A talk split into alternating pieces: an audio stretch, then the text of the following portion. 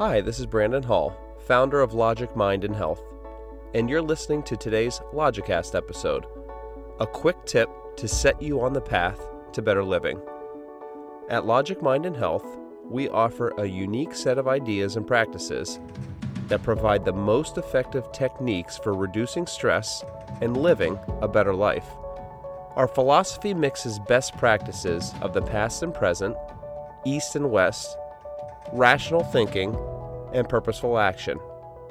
Our approach is based on sound reasoning. Our methods have been verified by scientific research and our own personal results. Logic is in our name and at our core. We know what works, and we are passionate about sharing it. In today's Logicast episode, I'm going to talk about multitasking. Now, it's often said that multitasking is not good in terms of performance or results. We should focus on one thing at a time if we're going to be efficient and get more things done. We shouldn't try to take on too many things at once, or we won't finish anything. Or if we do finish a few things, they may not be done as well as if we had just focused on one thing at a time. We essentially aren't very good at multitasking. Well, I do agree with that philosophy to a certain extent, specifically in the workplace. If we have multiple projects or tasks on our plate, we should tackle them one at a time and do each to the best of our ability before moving on to the next task. But we actually aren't necessarily bad at multitasking.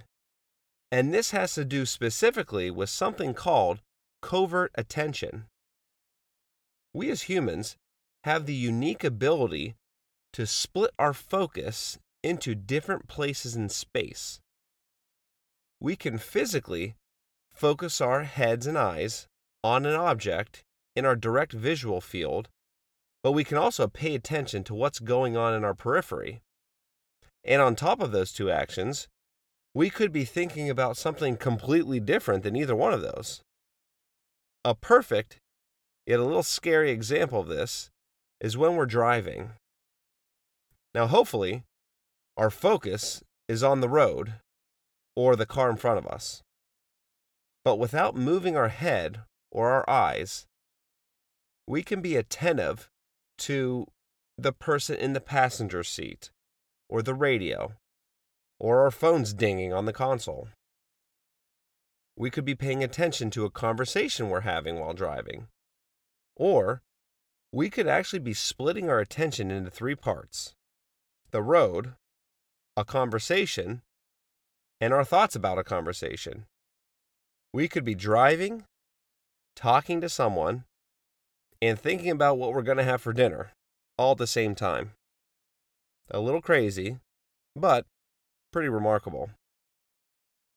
So, covert attention is an example of how we actually do multitasking fairly well to a certain extent under certain circumstances.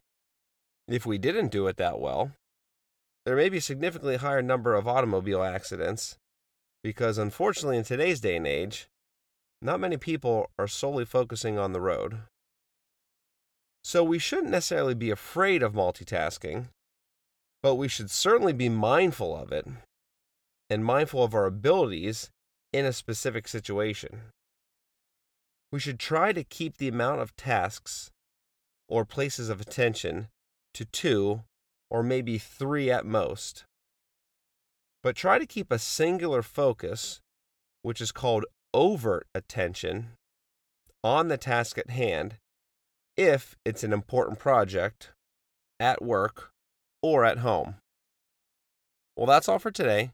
I'm Brandon Hall, and thanks for listening.